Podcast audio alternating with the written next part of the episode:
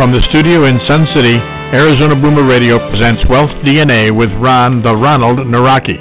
Wealth DNA gives you insights and methods for increasing your net worth. Ron's experience dealing with local and international markets give him insights that can be valuable to any investor. Now here's the host of the show, Ron Nawrocki. And welcome to the Wealth DNA Radio Show. We're honored that you're joining us today. I think the majority of daylight savings time changes are behind us now, so we won't have to deal with that confusion again until October unless, of course, they change it to September. Today, we're continuing our series of shows focused on retirement related topics. And for listeners eligible for U.S. Social Security benefits, this show is scheduled on a perfect date. Not only because many listeners will have to take some action by April 30th to take advantage of an expiring filing strategy, but also because of the date.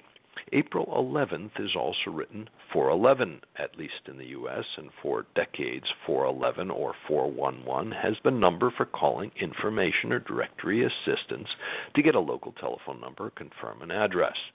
Now, I realize our listeners in Europe are scratching their heads since April 11th for them is written 114 and don't have a universal number for information or directory assistance if anything, 114 might be an emergency number in some of the countries, and in other countries, that emergency number might be 112 or 119 just as well as 114. So much for consistency. Now, you might be wondering what this digression has to do with our show today. Well, as we dig into our topic of Social Security changes, it should become obvious since our guest is one of the top experts in this country, if you need information on Social Security or other retirement related topics. For listeners in other parts of the world, the specific details of Social Security rules may not apply to you, but certainly the principles and considerations to maximize your retirement benefits will be the same. Now, very few of us can control the amount we pay into our national retirement system, whether Social Security or any, any other, but as long as we live long enough to collect those benefits, we have a lot of control over the amount we'll collect over a lifetime.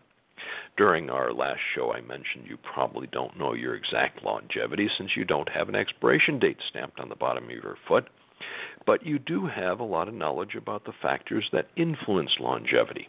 And by the way, if you do find an expiration date on the bottom of your foot, please let me know. We'll want you on as a guest during this series. Now, while I'm on that topic, I'll remind you we're also still looking for a successful entrepreneur who was inspired and is a millionaire by watching TV. If you know such a person, we'd love to hear from you or them. We'll invite them as a guest on an upcoming show. And by the way, successful entrepreneurs inspired while listening to the Wealth DNA radio show need not apply. That certainly is a very long list of people. Whether you're on the U.S. West Coast or in Arizona, where I am, you're sipping a cup of coffee, the U.S. East Coast, and it's your lunchtime in Europe, you just ended your workday, you're somewhere in between, or you're listening to the archive of the show, I know you'll be glad you joined us for this hour. If you're listening to the archive in May of 2016 or later, you may regret not listening to the live show.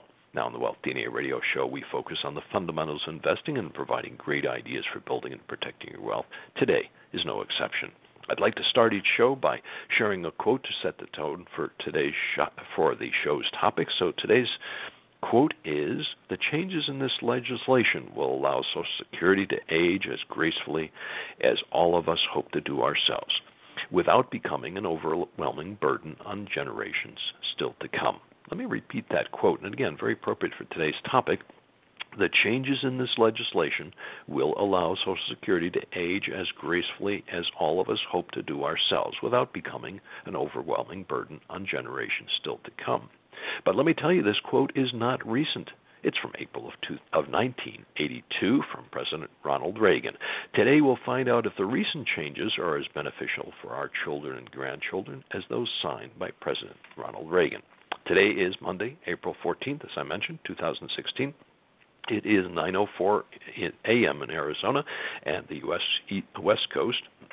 During the summer, as you know, we're on the same time zone as the West Coast. It's the only day ever like it, so we'll do everything possible to make it a great one. You're listening to the Radio Show. I'm your host, Ron Nawrocki. Show airs every second and fourth Monday at 9 a.m. in Arizona. If you didn't receive a reminder of the show, well, let's try that again. If you didn't receive a reminder of the show, you should con- connect with us on Twitter or Facebook, where we post reminders. Just connect with the Ronald, all one word, no no space in between. We'd like to thank our sponsor today, BI Solutions Corp, a residential real estate fund in the Phoenix Scottsdale area for helping us put together and share this information with you. Now, I certainly hope you join us each time we air, but if you miss a show, you can find them in the archive. Just go to www.wealthdna.us, where we list each of the shows, both upcoming and archive. Now, we welcome your comments and questions during the show. I recommend using the chat window below the radio player, and I do have that up, and I am keeping an eye on it here.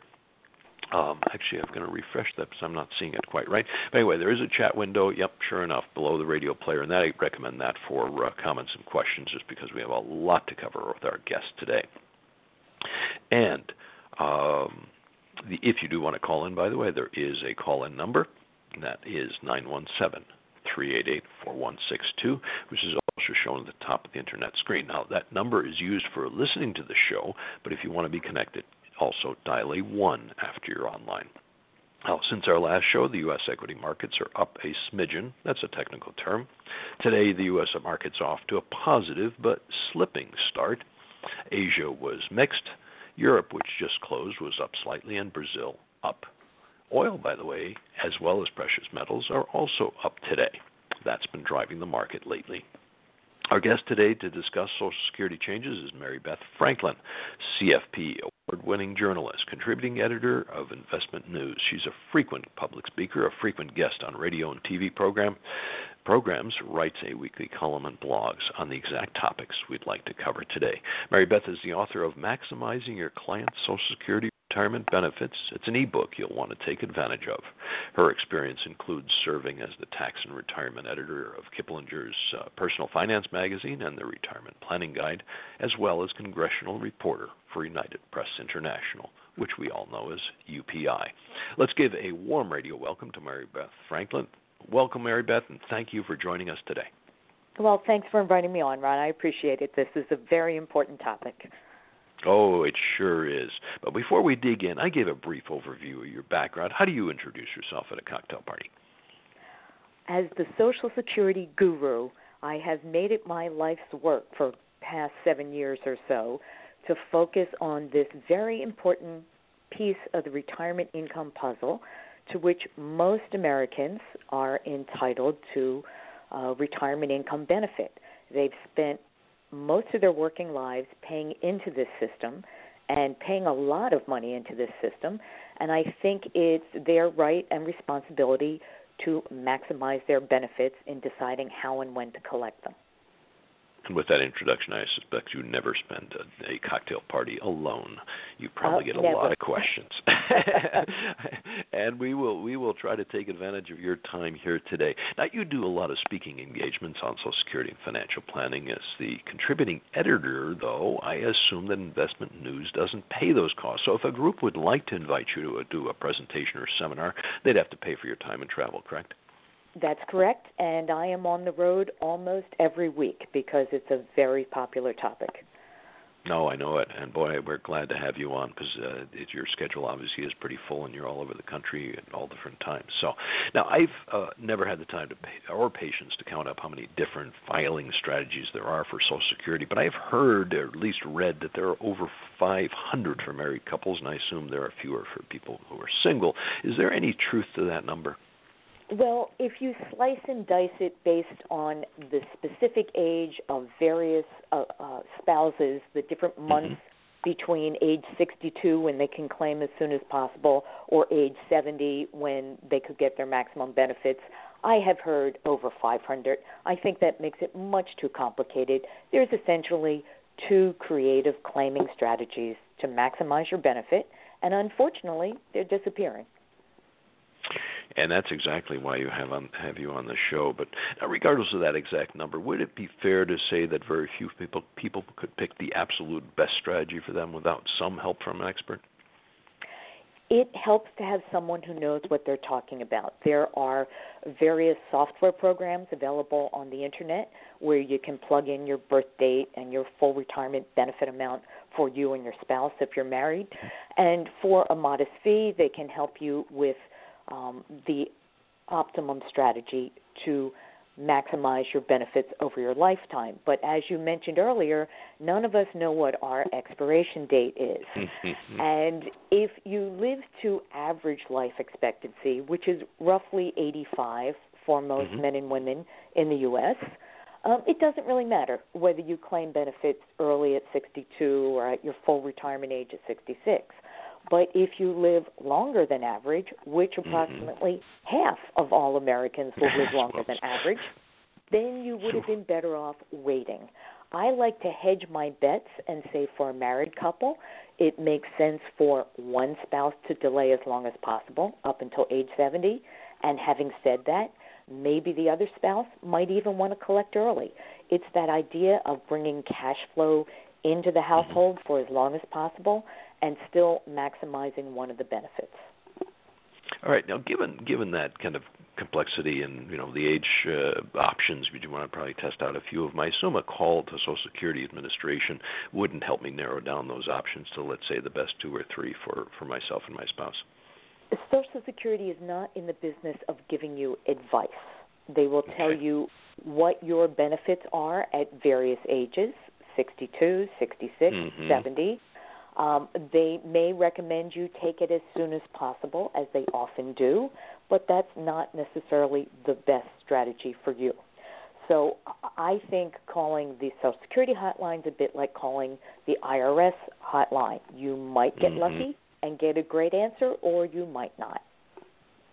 Yeah, and actually, I, I, I've had pretty good experience with um, with the IRS. I have not been dealing with the Social Security Administration, so I have no clue. But I couldn't imagine that they would even want to help you make the right decisions. I think they're they're probably there to also uh, fill you in on specific rules if they're not clear. I assume that would be the other role they play.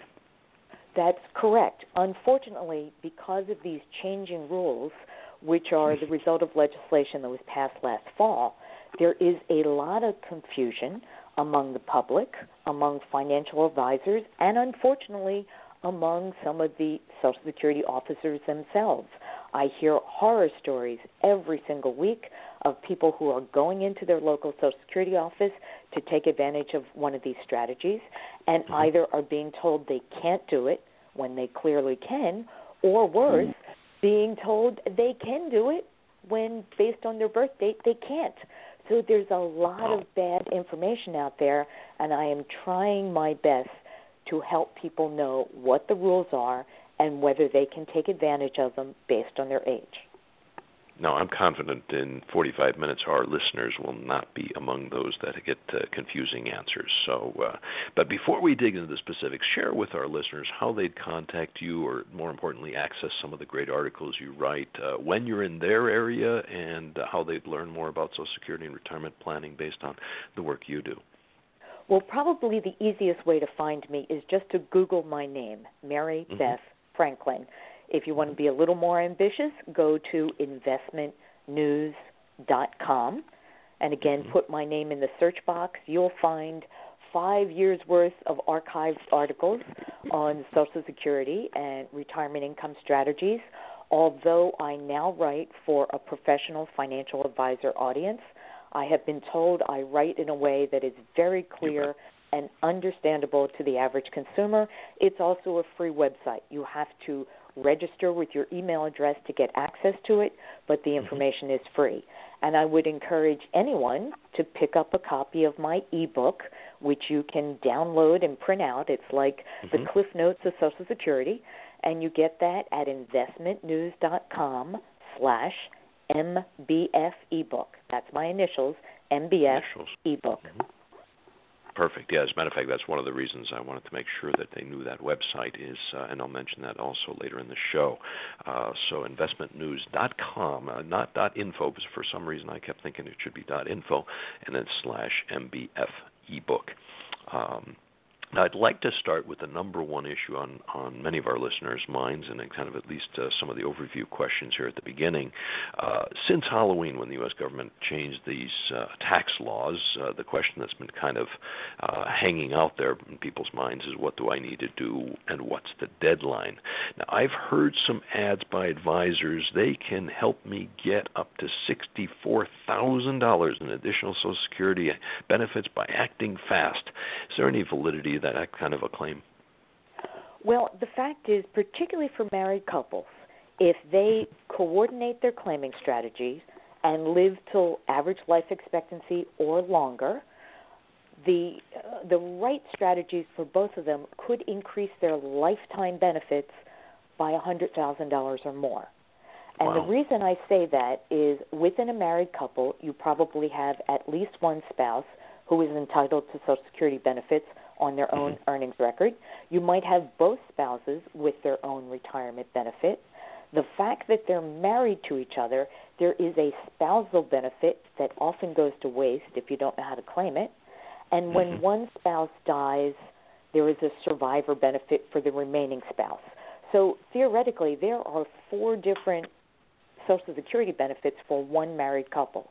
So, yes, mm-hmm. if you're smart about how you claim it, it can truly mean an increasing your lifetime benefits of $100,000 or more. Wow. Okay. So those are those are pretty good, pretty big numbers. I assume the average person isn't eligible for that large of a number, but but at least we're talking significant numbers. This is not a five hundred dollar difference, and uh, therefore acting quickly for those that are eligible uh, is going to be well worthwhile. Now, put it this way: if your financial sure. advisor is hoping to increase the return on your investment portfolio by two or three or four percentage points, that mm-hmm. pales in comparison Good. to your lifetime income under Social Security because it lasts as long as you do, and it's one of the few sources of retirement income that's adjusted for inflation. That's a, very good point. So the more you get at the beginning, the more that goes up by inflation. I, hadn't even thought about that aspect. So uh, already there's an important tip to most of our listeners to make sure they do this right. So uh, getting that ebook may be a very good starting point for a lot of people, uh, unless of course uh, they need to call by uh, April uh, 29th or whenever the uh, Friday is before the end of the month. But we'll get to that shortly. Now, if someone or their spouse is already drawing Social Security benefits, will these changes affect them? Uh, it depends. Uh, in okay. most cases, no. If you are already drawing Social Security benefits, this is probably not going to affect you at all. Mm-hmm. Except, okay. under current law, mm-hmm. if you reach what the full retirement age, which is currently 66, and that applies okay. to anybody who's born from 1943 through 1954, you have mm-hmm. this option that you could suspend your benefits. Generally, it means you would not collect anything during the suspension, but for each year you postpone collecting your Social Security benefits beyond 66 up until age 70, you can earn an extra 8% per year. So that means your benefits could increase by 32% over four years. Now, here's the tricky part. If you are at least 66 years old by the end of this month, April 2016, mm-hmm and you suspend your benefits by the new April 29 deadline. Okay. Eligible family members, like a dependent spouse or dependent minor child, can still collect on your record even if you suspend your benefits. If you wait one day past the deadline, if you suspend your benefits at April 30th or later, no one can collect benefits on your record during the suspension. So that's the first big important deadline, April 29, 2016. If you are 66 or older by the end of April, you can still file and suspend your benefits under existing rules, which lets an eligible family member collect on your record. If you miss the deadline, you can still suspend your benefits so your benefits continue to grow up mm-hmm. until age 70, but nobody can collect on your record during the suspension. Wow. Okay. So there's there's already a very important tip. Anybody that's already filing, uh, listen very carefully. If you missed any of that or you're not 100% sure, you'll be able to go back to the archive after the show. Now, if if someone is single, on the other hand, will any of these expiring strategies affect them? Yes, actually, it's a very important change for single people. Okay.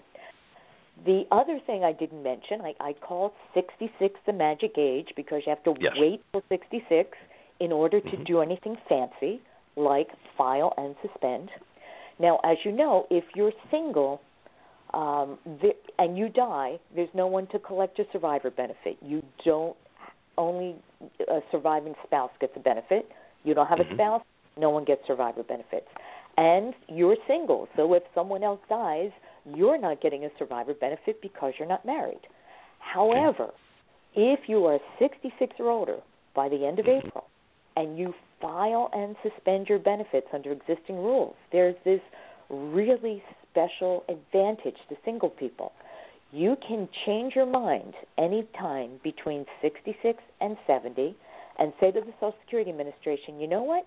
I changed my mind. I filed and suspended my benefits two years mm. ago. Please pay me all of my suspended benefits in a lump sum instead of giving me that extra 8% a year. Maybe I want to take a world cruise and I want two years worth of benefits. Maybe I've gotten a terminal medical diagnosis. Right. Now That's I'm exactly no longer worried to live a really long time. Boy, that chunk right. of two years worth of benefits would really come in handy. If I file and suspend after April 29th, that lump sum payout option goes away. So it's wow. a very important um, benefit for single people who can file and suspend by April 29th. They retain the right to claim to claim suspended benefits in a lump sum instead of getting the extra 8% a year. Now, anybody can do this. You can do it if you're married too, but you could see how very valuable it would be for a single person. Okay. Let me remind our listeners you're tuned to the Wealth DNA radio show. I'm your host, Ron Nawrocki, and I look forward to you joining us every second and fourth Monday. If you missed some prior shows like the ones in our series related to retirement planning, if you want to re listen to them, maintain an archive of shows on wealthdna.us. If you'd like to get an email reminder of the shows, just send an email to me, ron at wealthdna.us. We'll keep you posted about future shows and events, or you can follow The Ronald, all one word, no spaces, on Twitter or Facebook. We'd like to thank our sponsor today, BI Solutions Corp., a residential real estate fund in the Phoenix Scottsdale area, for helping us put together and share this information with you. Now, during the radio show, we welcome you, our listeners, and I have been listening so much to our guest that I have not been paying attention to the window, but I will get to those questions here shortly. Um, there's that chat window. You can put in your questions or comments. You can also call in 917 388 4162, and then afterwards you'll have to dial 1 to reach our producer. Our topic today is Social Security changes, which we're discussing with Mary Beth Franklin, CFP award winning journalist, contributing editor of Investment News. She's a frequent public speaker, frequent guest on radio and TV programs on the exact topics we're covering today. Mary Beth, you mentioned. Um, um, these these filing strategies, and I understand there are a couple of them that are expiring. Let's take the first one, which you had you talked about in in these couple age categories, um, the file and spend, suspend. Why don't you explain that that that strategy to us? And then give us a little bit of detail about uh, what people need to do if they are eligible. Okay. To start with, you must be at least 66 to use this strategy. I call 66 the magic age. If you are mm-hmm. 66 by the end of April, you can file and suspend by April 29th. What that means is I'm filing for my own Social Security benefit, by I'm essentially saying don't pay me. Now, why would I want to do that? Um, my own benefits will continue to increase by 8% a year up until age 70. So, in theory, I can boost my full retirement age amount by up to 32%. That's huge. In yeah. the meantime, because I have filed and suspended my benefits, it now triggers a benefit for an eligible family member. Now, in most cases, that's going to be a spouse. A spouse must be at least 62 years old to collect a retirement benefit.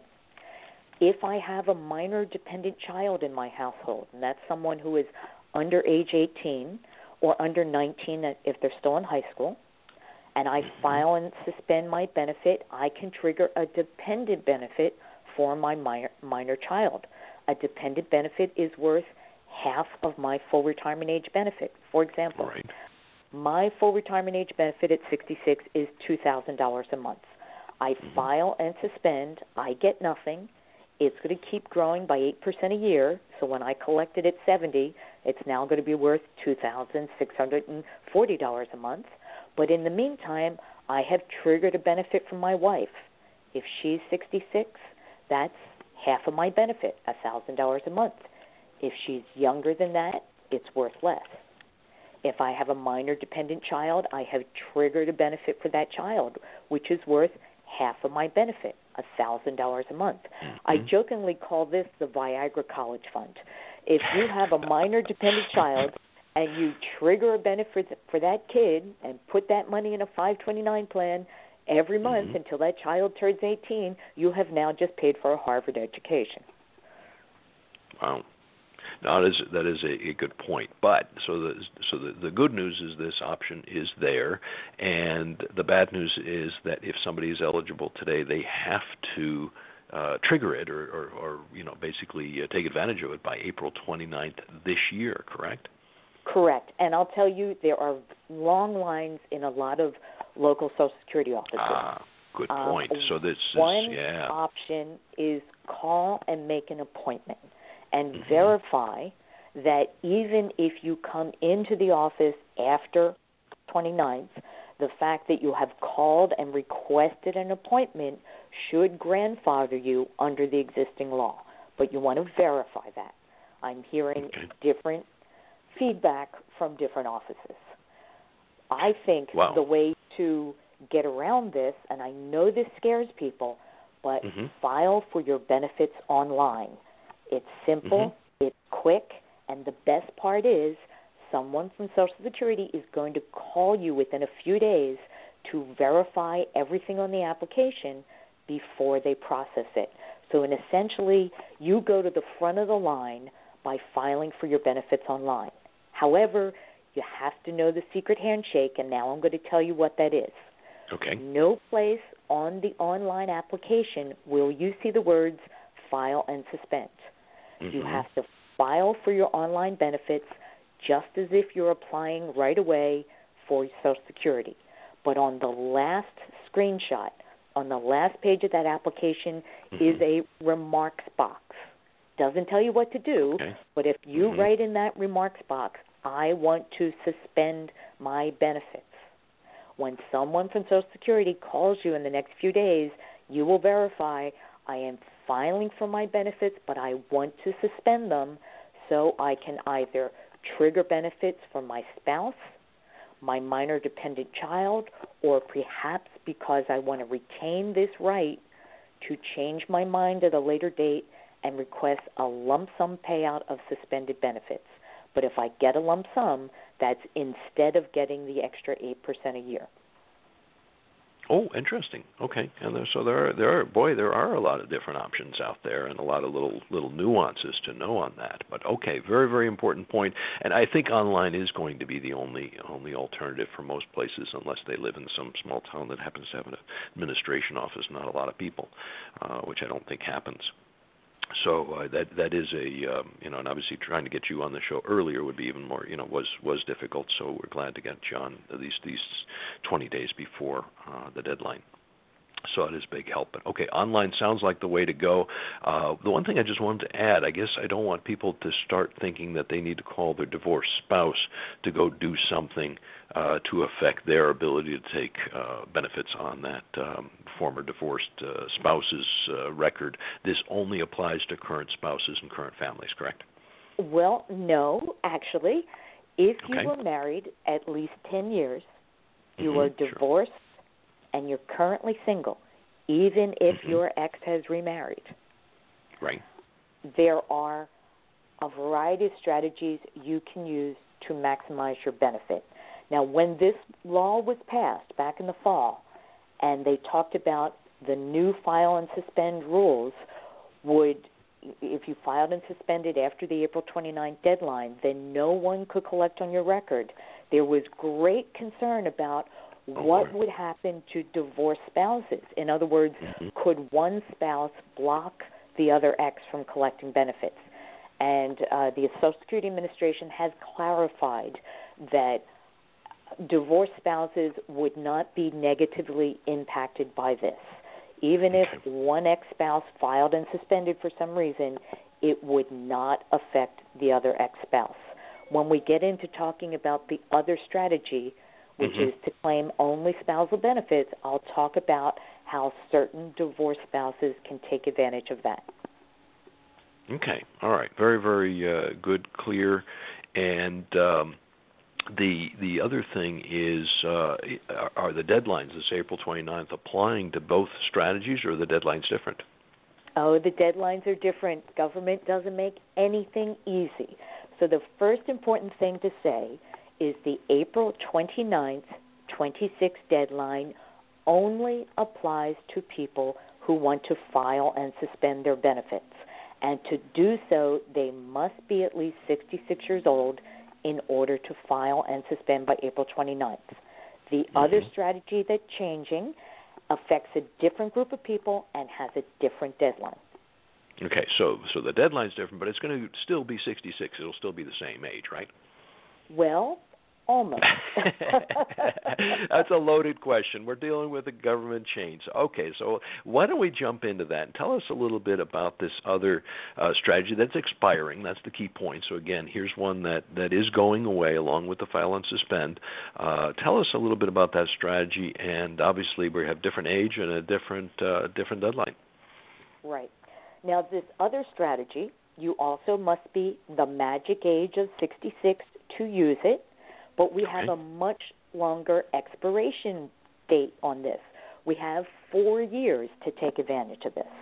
So, Okay. anyone who was born in January 1954 or earlier can still take advantage of this other strategy, which is called filing a restricted claim for spousal benefits. Let me give you an example. Okay. Say good. my husband has already claimed Social Security benefits, and I Mm-hmm. am now the magic age of 66.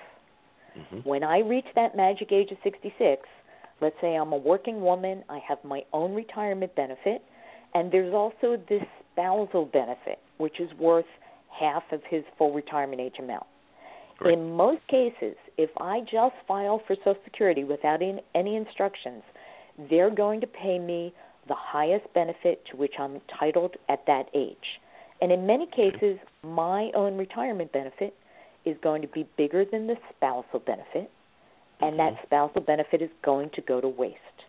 But if I'm really smart and I'm the right age, when I get to the magic age of 66, I can say, I want to claim spousal benefits only.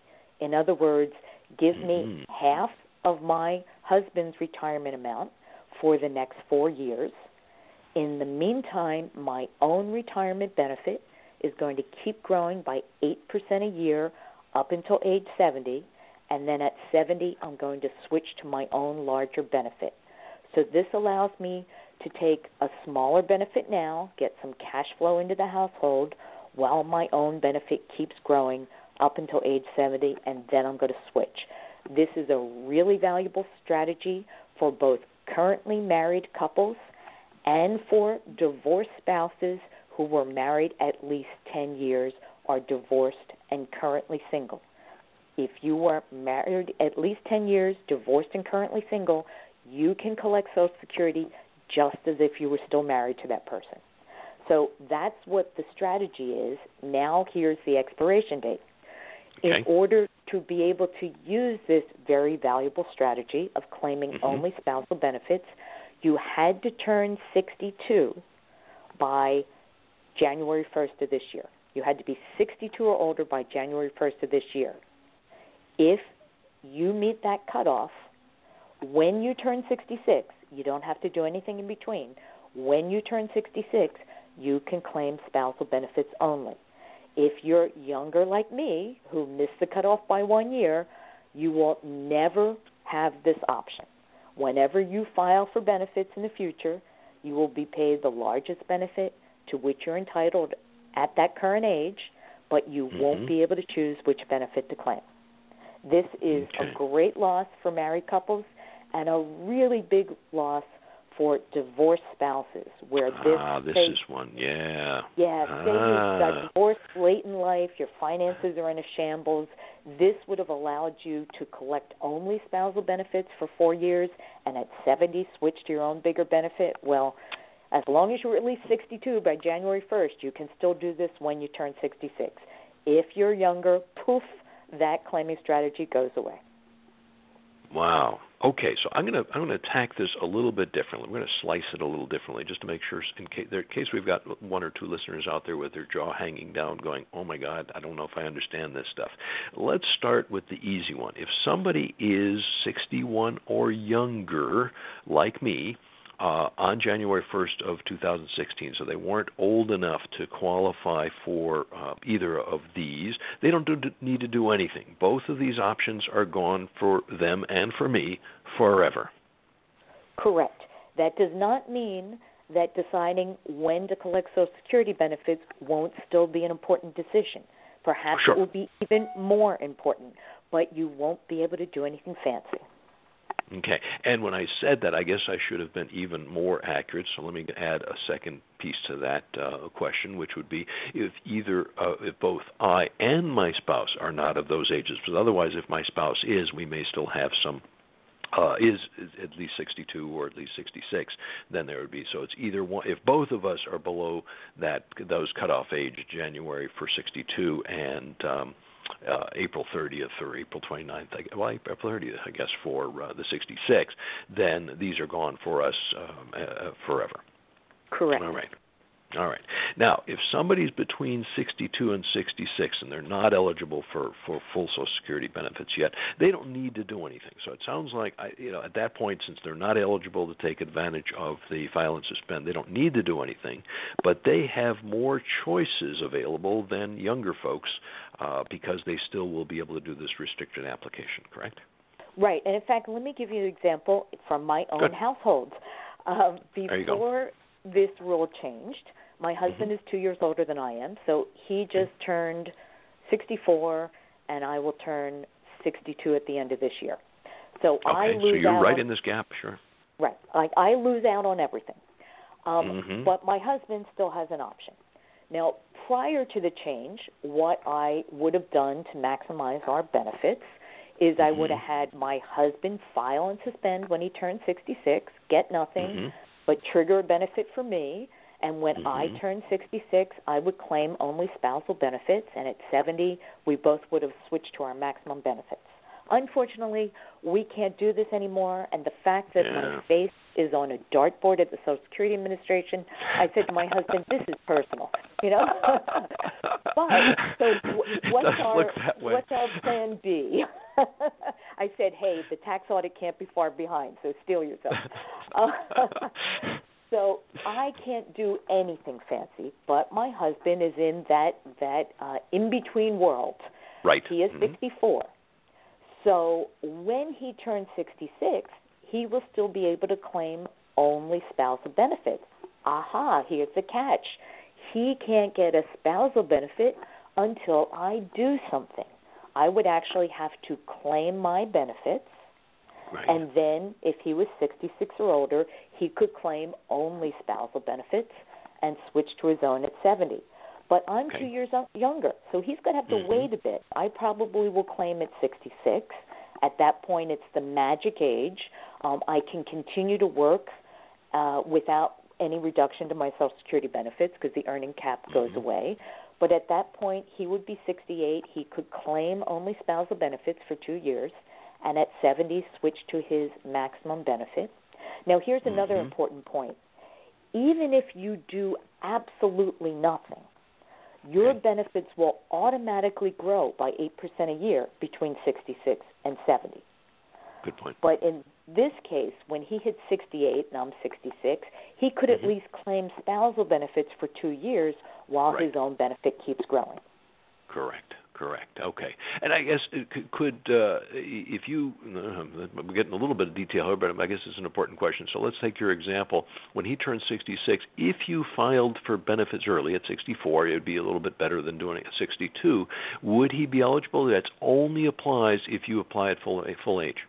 No, no. If I claimed my benefits at 64, that's mm-hmm. perfectly mm-hmm. fine.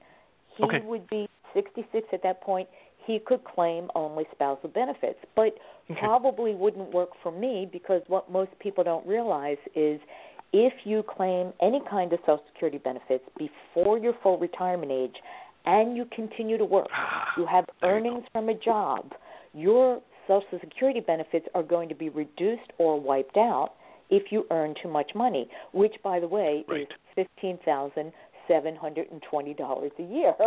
not a lot. So not a lot. Yeah. Probably wouldn't make sense for me to claim early because it, my earnings would wipe out all my benefits, and if he was collecting benefits on my record, it would wipe out his too. So for me, it would make sense to wait until the magic age of 66 when the earnings cap goes away, when I could claim my full benefits, and then my husband, who would be a little older, could claim only spousal benefits mm-hmm. and switch to his own at 70. Okay, but yeah, here you there really was a good need example. to buy that book. yeah, I, I, exactly. Well, see, there was exactly what my comment was going to be. There is there is a nuance. It's not a small nuance. It's a major one, which is because you file before the full age, you now have certain restrictions. So uh, you need to know those before. So in your case, you've got that decision at his age of 66 or 68. Uh, it sounds like the logical one, unless, of course, lifespan was an issue here or something changed, life life event. Uh, but you have time to make that decision but you want to know those options ahead of time. So the ebook is absolutely what I was going to mention. So uh, perfect. I'm glad you mentioned it ahead of me. And as I said, it's the cliff notes of Social Security. Even I don't want to read a book that's 300 pages on Social Security. This sure. one's about 40 or 50. You can get through it, and the best part is you can turn to the page that says married Applies couples or divorced spouses or single or widows, right. and it will tell you what to do. Correct. So you don't have to go read 500 options uh, and the cliff notes on each of those. You're going to focus on those that apply to you. Okay. Before we continue, in case you just turned in, you know, listening to the Wealth DNA Radio Show, I'm your host Ron Nawrocki. You can listen to the earlier portion on the archive, or if you missed prior shows, you can find them in the archives, which is www wealthdna.us. Our guest today is Mary Beth Franklin, CFP award winning journalist, contributing editor of InvestmentNews, and the absolute guru on Social Security. And our topic is Social Security changes. Uh, Mary Beth is also the author of a book we just mentioned, Maximizing Your Client's Social Security Retirement Benefits. It's an ebook you can take advantage of, and we will make sure you have that uh, website again. Well, we did mention it once earlier. We will mention it again. Um, all right, I still have a few more on the social security. I'd love to spend a little time also on other kind of integrating our retirement planning. But the first I heard about this, what was termed aggressive Social Security filing strategies, was back in 2014. President Obama said they were benefiting wealthy individuals. Now, is it only wealth, wealthy people will be impacted? It sounds to me, from what you're saying, kind of affects everybody. It really does affect everyone, but with a caveat um, okay. In order for you to take advantage of a strategy that might involve delaying your benefits until they're worth mm-hmm. more later, you probably need either other income, like if you continue sure. to work, or other assets, such as drawing down a retirement account, for you to afford to delay. And that's why it's very helpful for married couples where one might take benefits early and one might mm-hmm. delay, so they've got some cash flow coming into the household.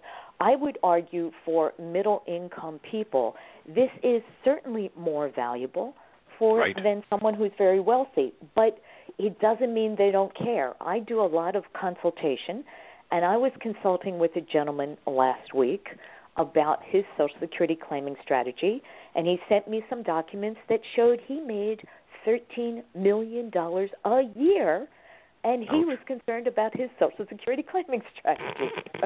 hey, so the reason he makes that money is he think he thinks about things like that.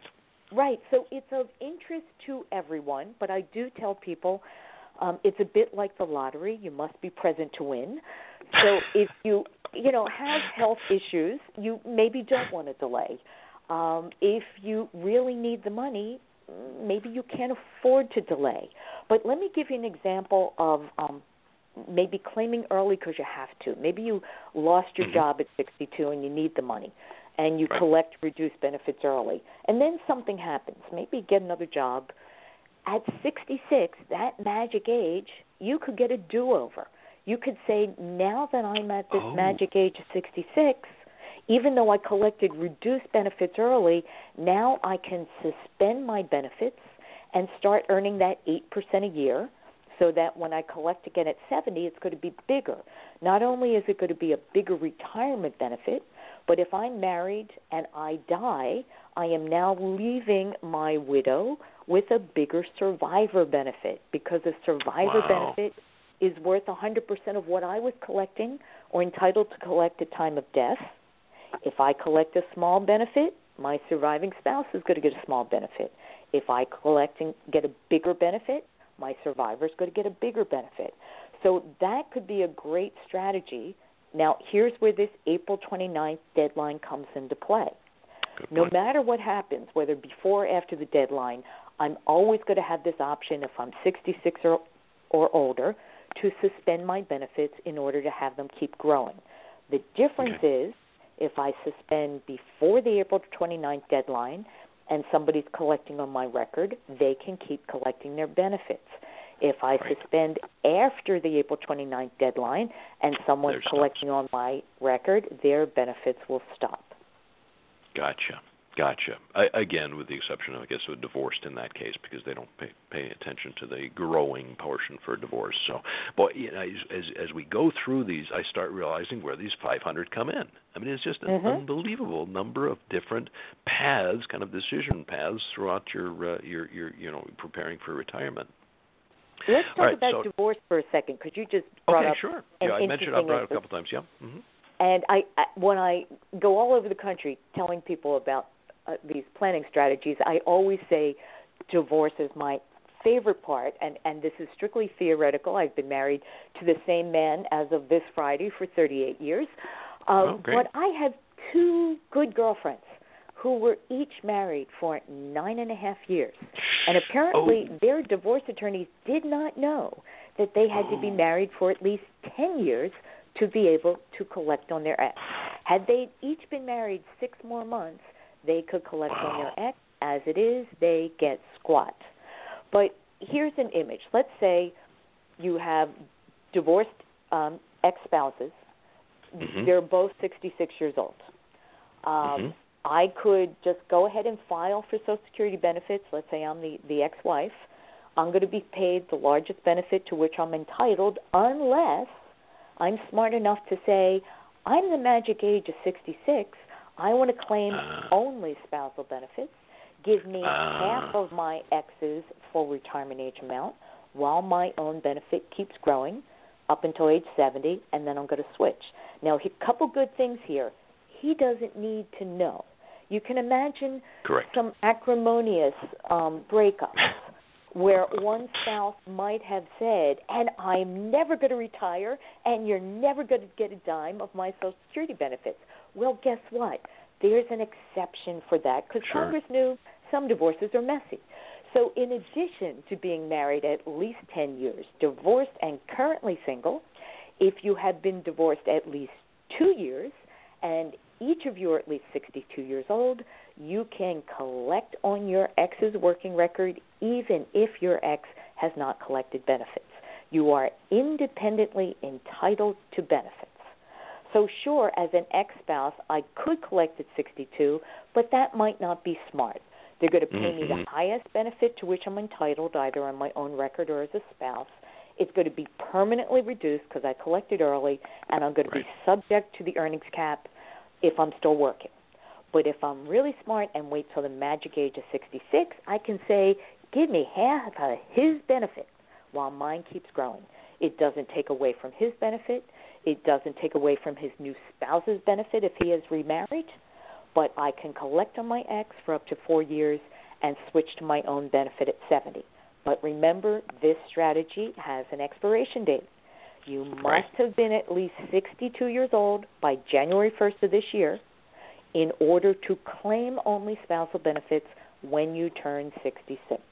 You don't do anything until you turn 66, but at that point you could file a restricted claim for spousal benefits only, and you can do that online.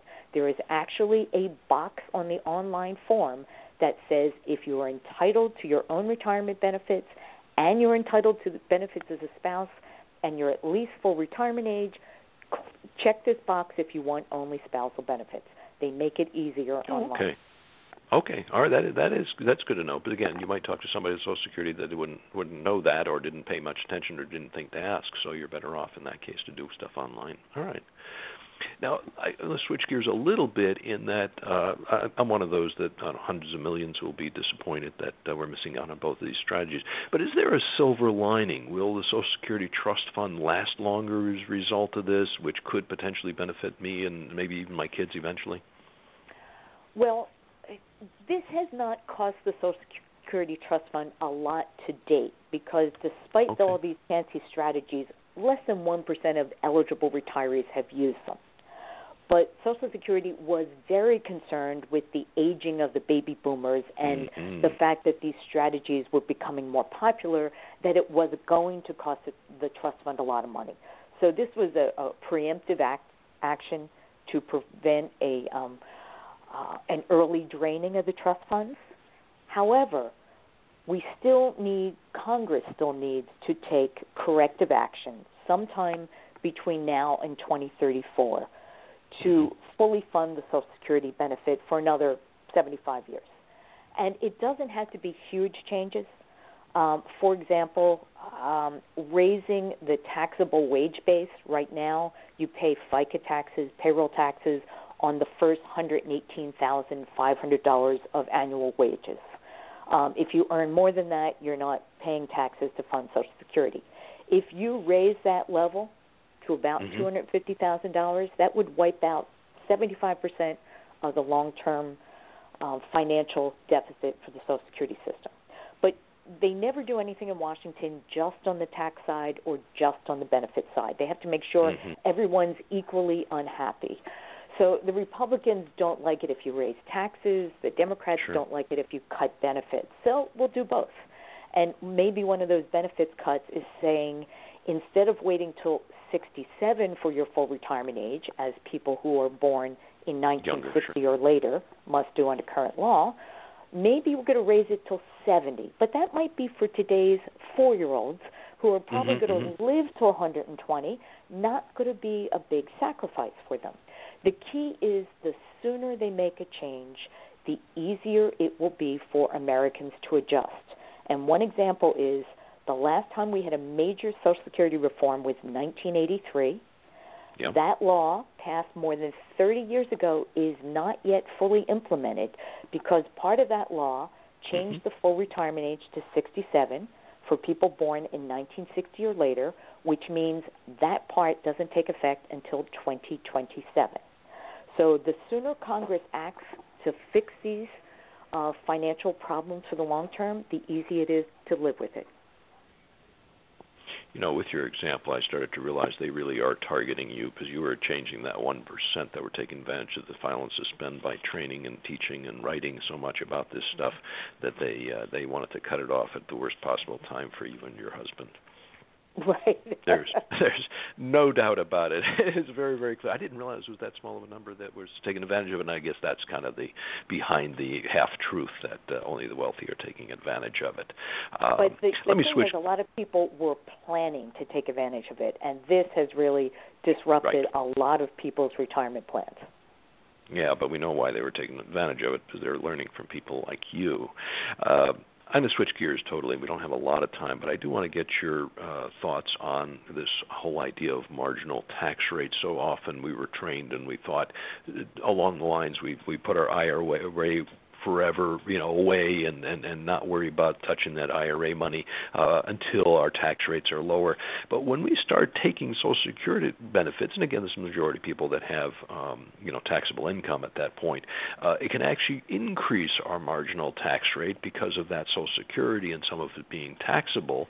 So postponing using those IRA funds until you're on uh, you're drawing Social Security could actually be counterproductive. It seems to me. Right. You know, uh, stashing money in your traditional 401k and IRA is great while you're working because that Yep. money um, is not taxed. But you Yep. do have to pay the piper at some point. And uh, when you retire and you start taking money out of your traditional 401k or IRA, every penny is taxed at your ordinary income tax rate. Social Security, worst case scenario, up to 85% of your Social Security benefits could be taxed at your ordinary income tax rate. Most people think they're going to be in a lower tax bracket when they retire, but frankly, Mhm. that's not always true. Think of it Correct. this way you've paid off the house, you don't have your mortgage interest deduction anymore. Your kids are grown and out of the house, you don't have those dependency exemptions anymore. And now everything that's coming out, you're also not saving in your 401k anymore. You lost that tax break. Right. Um, and you, know you're you're not paying payroll taxes anymore. So now you're drawing money out of your IRA, 401k, fully taxable, drawing down Social Security benefits up to 85% taxable, and you've lost a lot of your prior tax breaks. You could possibly be in the same, or in some cases even higher, tax bracket than you were before you retired. So I usually tell people you might want to start tapping that 401k IRA before age 70 and a half when you have to as a way of Mhm. maybe bringing some money in now that you can afford to delay Social Security benefits until they're worth the maximum amount at 70, particularly if you don't have a pension and you don't have any other source of guaranteed lifetime income. And so basically, as I take money out of that IRA, it raises my taxable income, therefore potentially my tax rate. And when I'm drawing Social Security, especially if they're at the same time, that will have an impact, and therefore more of my Social Security becomes taxable. So I get this kind of double whammy uh, that I, I try to remind people of, and I just wanted to make sure we covered that.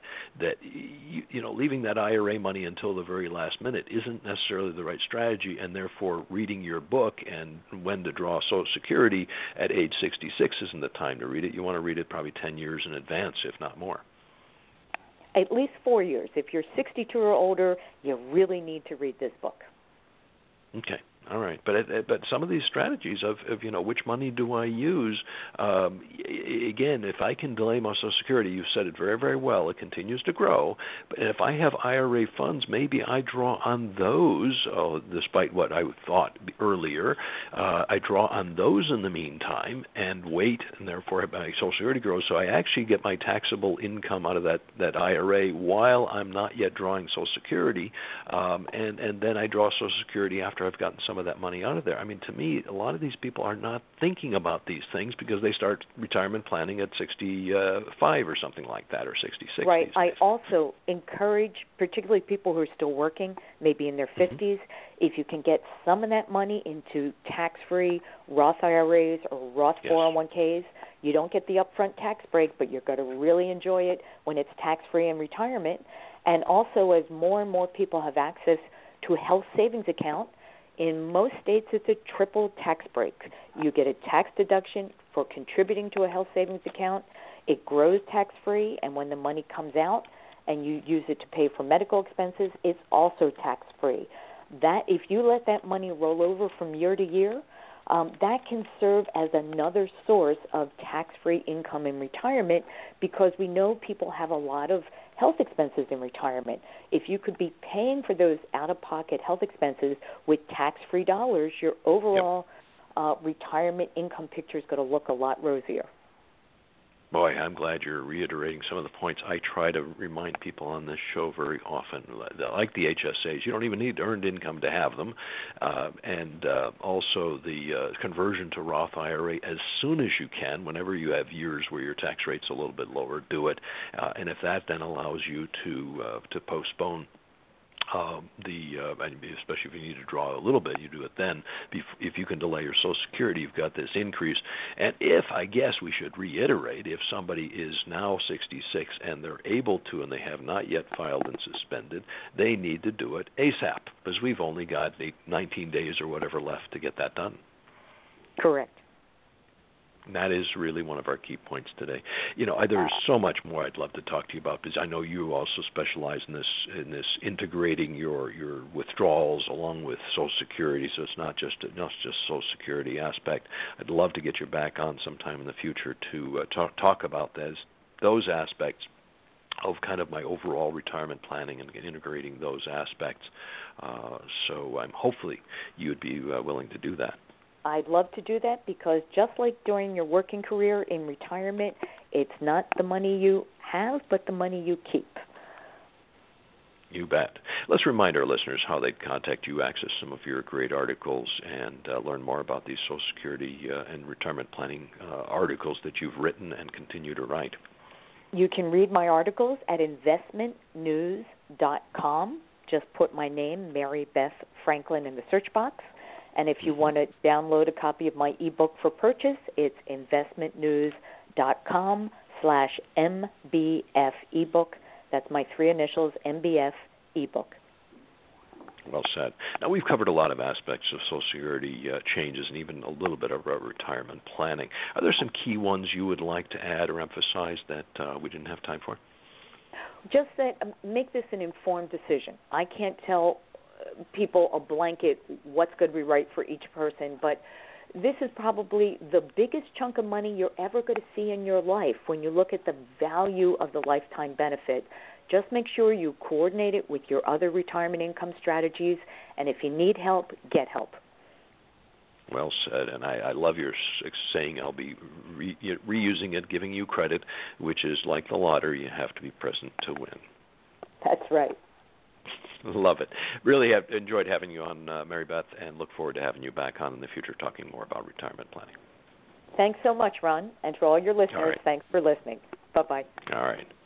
Now, if you aren't sure why my April 11th and 411 information number analogy was appropriate, you probably now realize our guest, Mary Beth Franklin, is the person to keep us informed about Social Security retirement planning and the tax effects of various distribution strategies. Now, uh, when I say distribution strategy, I mean our asset distribution, kind of during our retirement. Now, I'm sure Social Security would be paying a lot more to retirees if, if the Social Security uh, Administration were able to contact her with each question they were stumped on. Uh, wanted to just bring up a point that she touched on, which is back uh, during uh, President uh, Reagan's administration. That was the last major kind of strategic change to Social Security, and it, in essence, a very minor change from taking the full retirement age from 65 to 67, and it's still phasing in. So, in hindsight, fairly small changes, very long lead time. You had plenty of time to plan for them, and a very big benefit in delaying the demise of the Social Security Trust Fund. I just hope that Congress uh, and the various administrations, uh, current and future, will take the time to sit down and really hammer out some of these strategic reforms that are needed to keep this system working and alive rather than just chipping away with it and in the last minute taking away some benefits that people were planning on using and they really gave very very little lead time on this from Halloween last year to April um, 29th because of the weekend uh, this year to take advantage of it. So to me, I would rather see a strategic change that we have time to understand, we have time to plan for, uh, and we really do need that. Now, regardless of your age and where you live, I certainly hope you saw the importance of knowing the filing options available, analyzing the total benefits you're likely to get, and factoring in the tax effects of withdrawing money from other assets, whether post tax, like your savings account, tax deferred, like your uh, traditional IRA, or as one of our listeners mentioned, tax free from a Roth account. Now, if you're wondering why the government doesn't make it easier for you to maximize your benefits and minimize your taxes during retirement, just think about it from their perspective. The more benefits you get, the worse it is for them. And likewise, the less you pay in taxes, the worse it is for them. So you can't count on government agencies to provide you the proper guidance. That's our job at the Wealth DNA radio show to cover these topics and find some of the best experts available to explain them. And certainly Mary Beth Franklin is the one on Social Security. Or at least point us to the best available resources. Her ebook is a darn good example, and I'll give you that site again. If you're already eligible for Social Security benefits and haven't filed for benefits, then I'd like to share two very important tips. Number one, and most important, most urgent, if you or your spouse can take advantage of the file and suspend option, contact the Social Security uh, Administration, make your appointment, or do it online. Do it. Take advantage of that option. And also, the second tip is to get Mary Beth Franklin's book. And let me remind you of the link to that book. It is www.investmentnews.com slash MBF, her initials, Mary Beth Franklin, MBF ebook. We'll add that link to our website right after uh, the show in our, our show posting, our archive posting.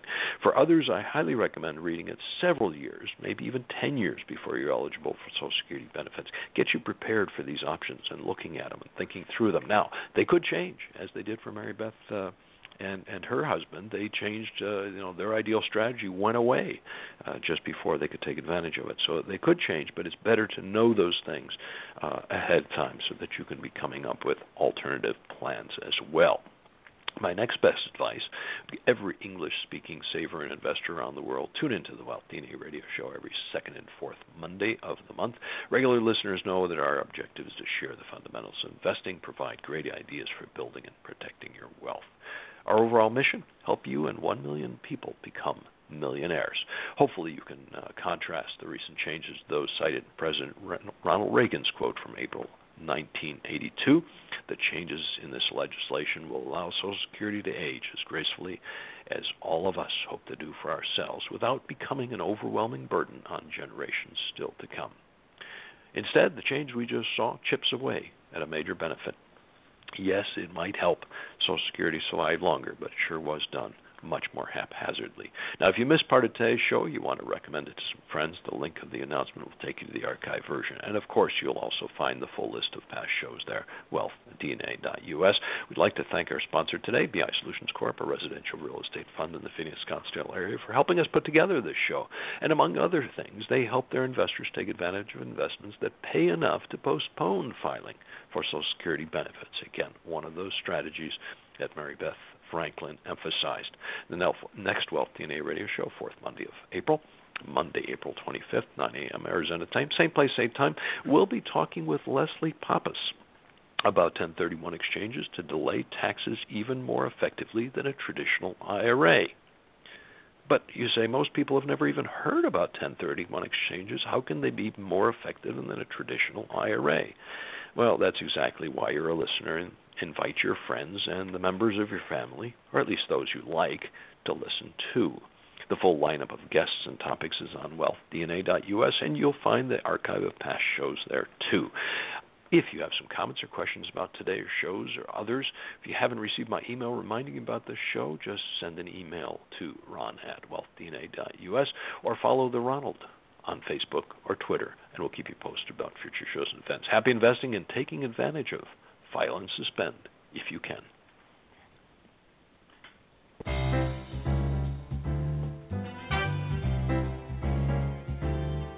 You've been listening to Wealth DNA with Ron Nawrocki on Arizona Boomer Radio. Arizona Boomer Radio is produced by the Boomer and the Babe Incorporated and can be heard Monday through Friday. You can sign up for their online magazine at boomerandthebabe.com.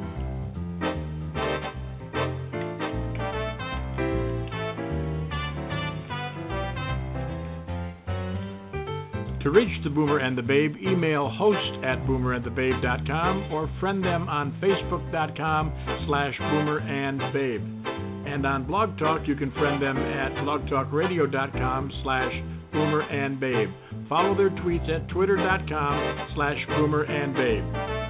Be sure to make the second half of your life the best half of your life, and remember, at 50, you're just getting started.